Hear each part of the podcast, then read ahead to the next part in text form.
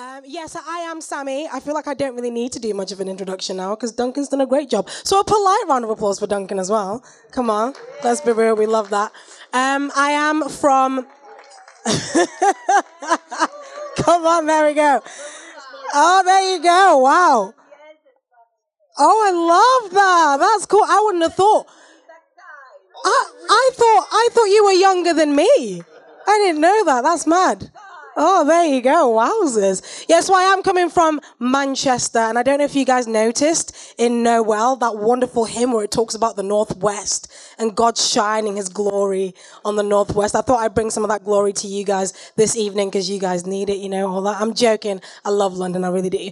Um, I'm super excited to be sharing with you guys um, today about the fact that Jesus is our Savior and Jesus is our Lord. And in um, that, the bit when we're singing the carols, uh, they already read the passage that I'm going to be reading from, which is Luke chapter 2, verses 1. Um, well, I'm focusing on verses 8 all the way to 11, but we heard something amazing from verse 1, which I will touch on in a second. But before I get there, right, I'm starting to feel like a little bit of a scapegoat. The last time I spoke about uh, Christmas, it was just after England had lost the Euros. Which is weird because that was like July, but we were chronologically going through the book of Luke and that's where we're up to that day. And now I find myself after a terrible loss, you know, a really sad loss for the boys. I was joking around watching the match yesterday, um, and I was like doing my little commentary thing that I do. But I say this with all seriousness, right? The boys played a great game yesterday. And I would, I was go as far as to say that we were probably the better team, you know? But we'll talk about that another time. Um, but it's not easy approaching a disappointed crowd. It's not the one. So I'm starting to feel a little bit hard done by this. but I am super confident that what we are celebrating today, the birth of Jesus, it's good news.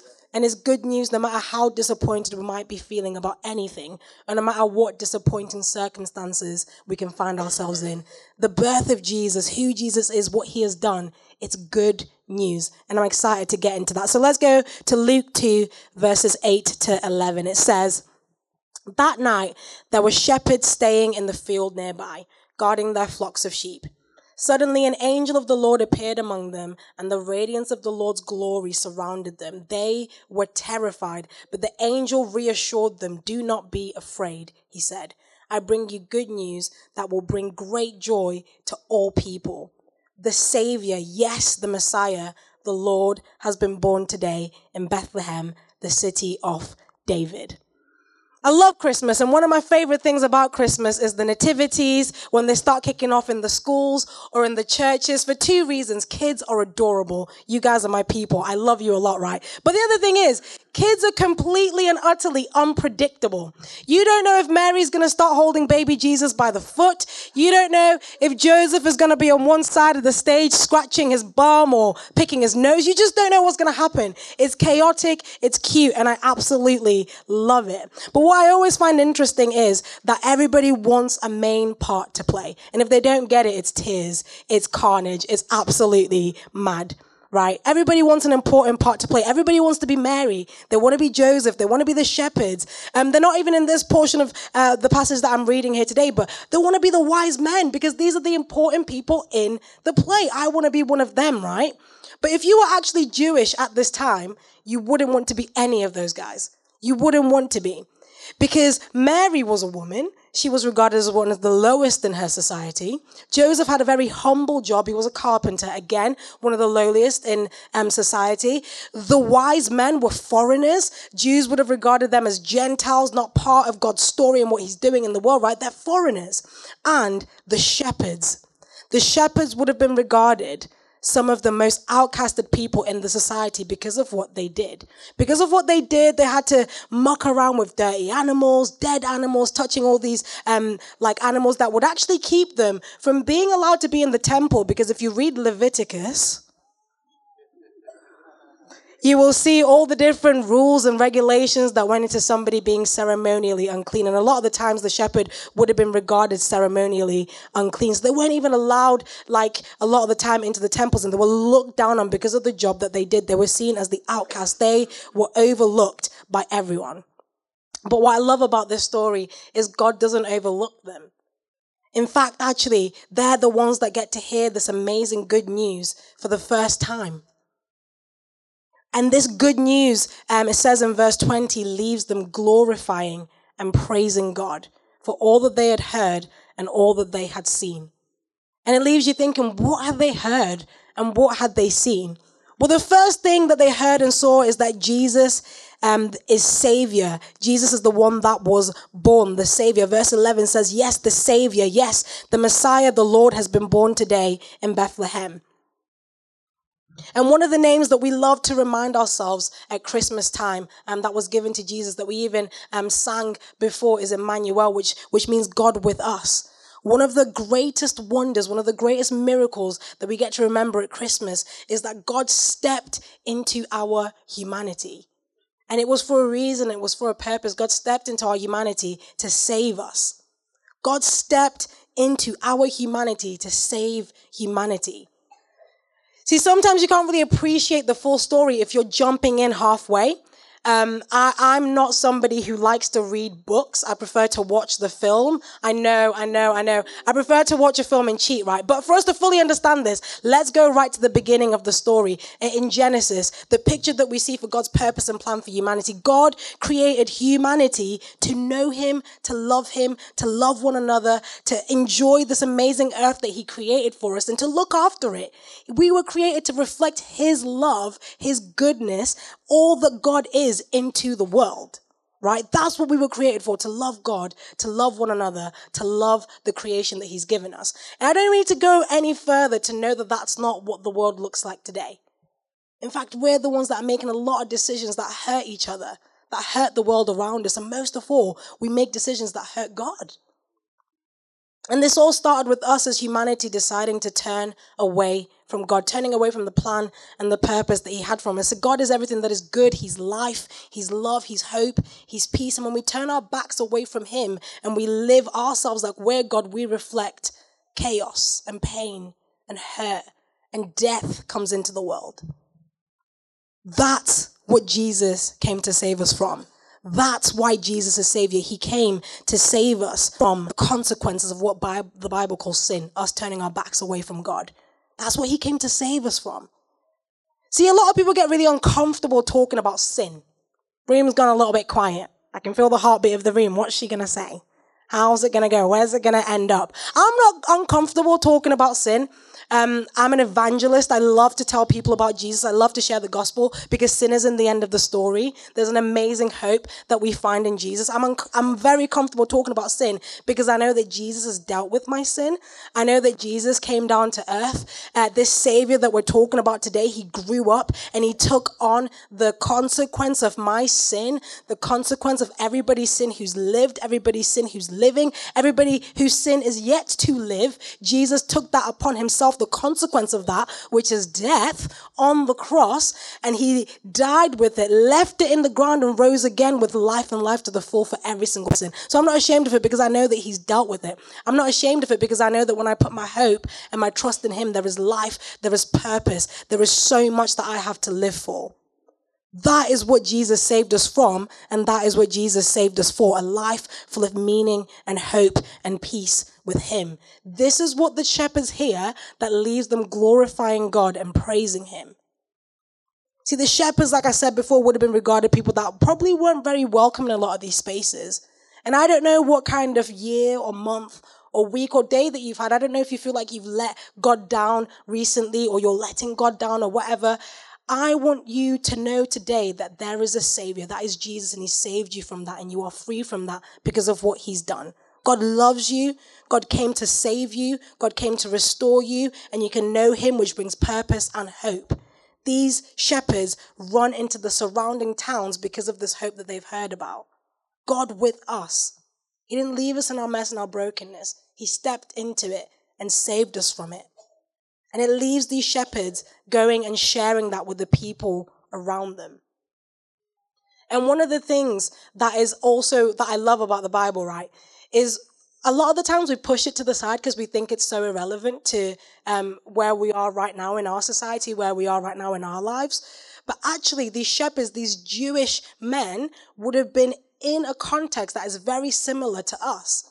In verse 1 of that, um, which somebody read when they were singing, there was this census that had to be taken for Augustus, right? And that's because the Jewish people were under Roman rule, oppression. They were under leadership that was mistreating them, leadership that let them down in one way or another. They were under all this, some of the things that we can see in our world today hopelessness. And that's the moment that Jesus stepped into. A lot of the times it talks about Jesus being a light. You don't need light if there isn't darkness. Jesus steps into that world which is dark, but there's hopelessness, and he is the hope of that of that for them, but not just them, it's joy to all people. Jesus came to save everyone through what he grows up to do and who he is. And when the shepherds hear this, what I love is as the story continue um, continues in chapter two, is they go and tell everybody in the surrounding areas. Guys, we've got people in the world out there who are feeling hopeless because of the current state of our world. And rightfully so. Maybe some of us in the room right now, we're feeling hopeless as well. I want to remind you that God is with you. God has not forgotten you. God has not overlooked you because of your circumstances. God is with you. And in Him there is hope and there is a purpose. And we know that He's working out all of this stuff. And in the end, He's going to take away all the brokenness, all the hurt, all the pain in the world and make everything like it was always supposed to be us, Him, each other, creation, and enjoying it in His presence. How amazing is that? That's what we're working up towards to. But until then, we get to share this hope with the people around us. And as Duncan said, I've worked in schools up and down the country and, and beyond. And I go into schools and I share this message with young people. And I don't offer them anything um, like materialistic in that moment. I just offer them what has changed my life and, and, and what God is doing within my life and to see their faces change because they've just met with the Savior, these shepherds do, and they go running around telling everyone. I've seen that happen right in front of me time and time and time again. You've probably seen that happen in this room when you guys go out and you do work in the community because that's what the message of Christmas does. It changes lives because Jesus is alive and he's working in, in us, through us, restoring the world back to the way that it was always meant to be. There is hope because Jesus is Savior. But Jesus is also Lord.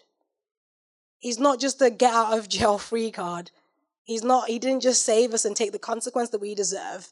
He didn't just suffer for us and, and, and, and defeat sin and all that kind of stuff and rise again and, and offers us all these good things. We have to come under his lordship. We have to submit ourselves to him.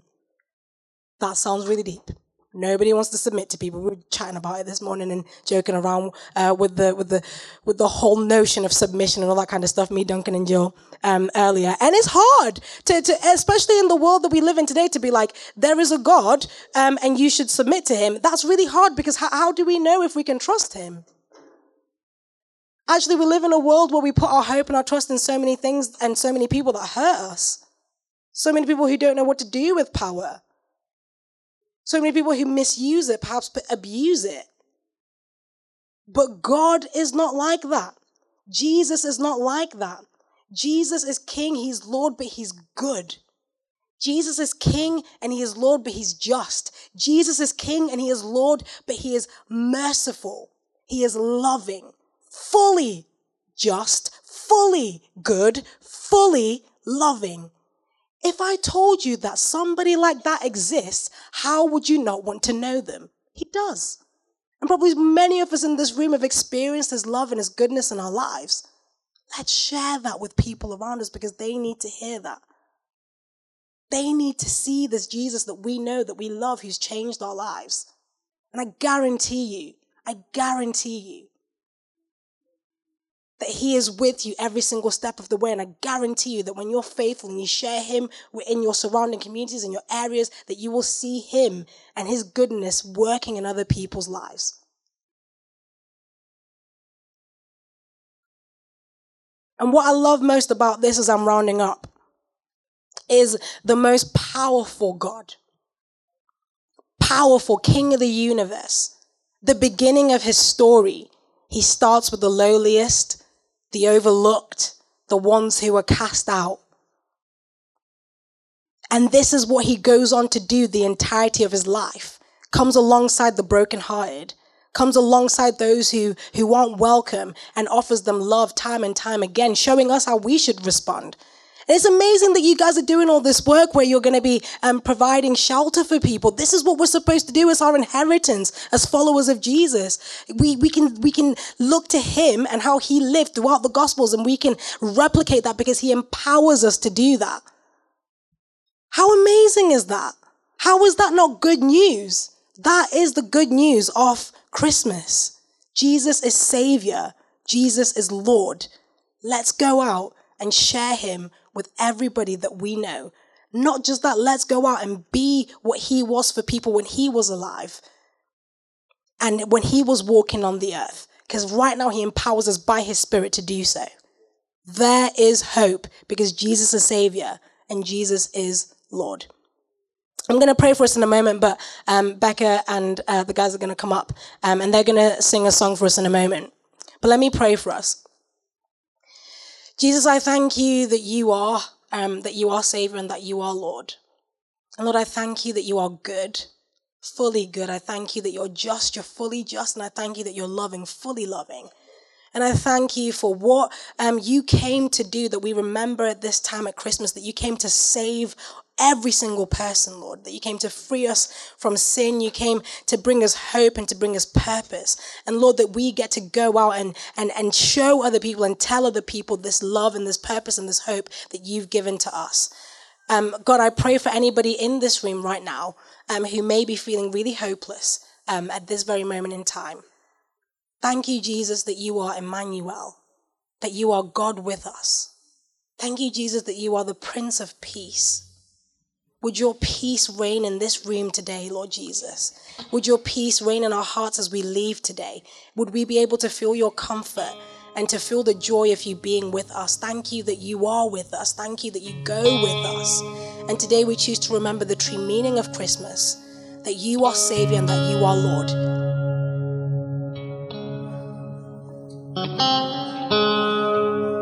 And you know what? There's actually really nothing wrong with bringing yourself to a place where you, um, you, you admit that Jesus is Lord again.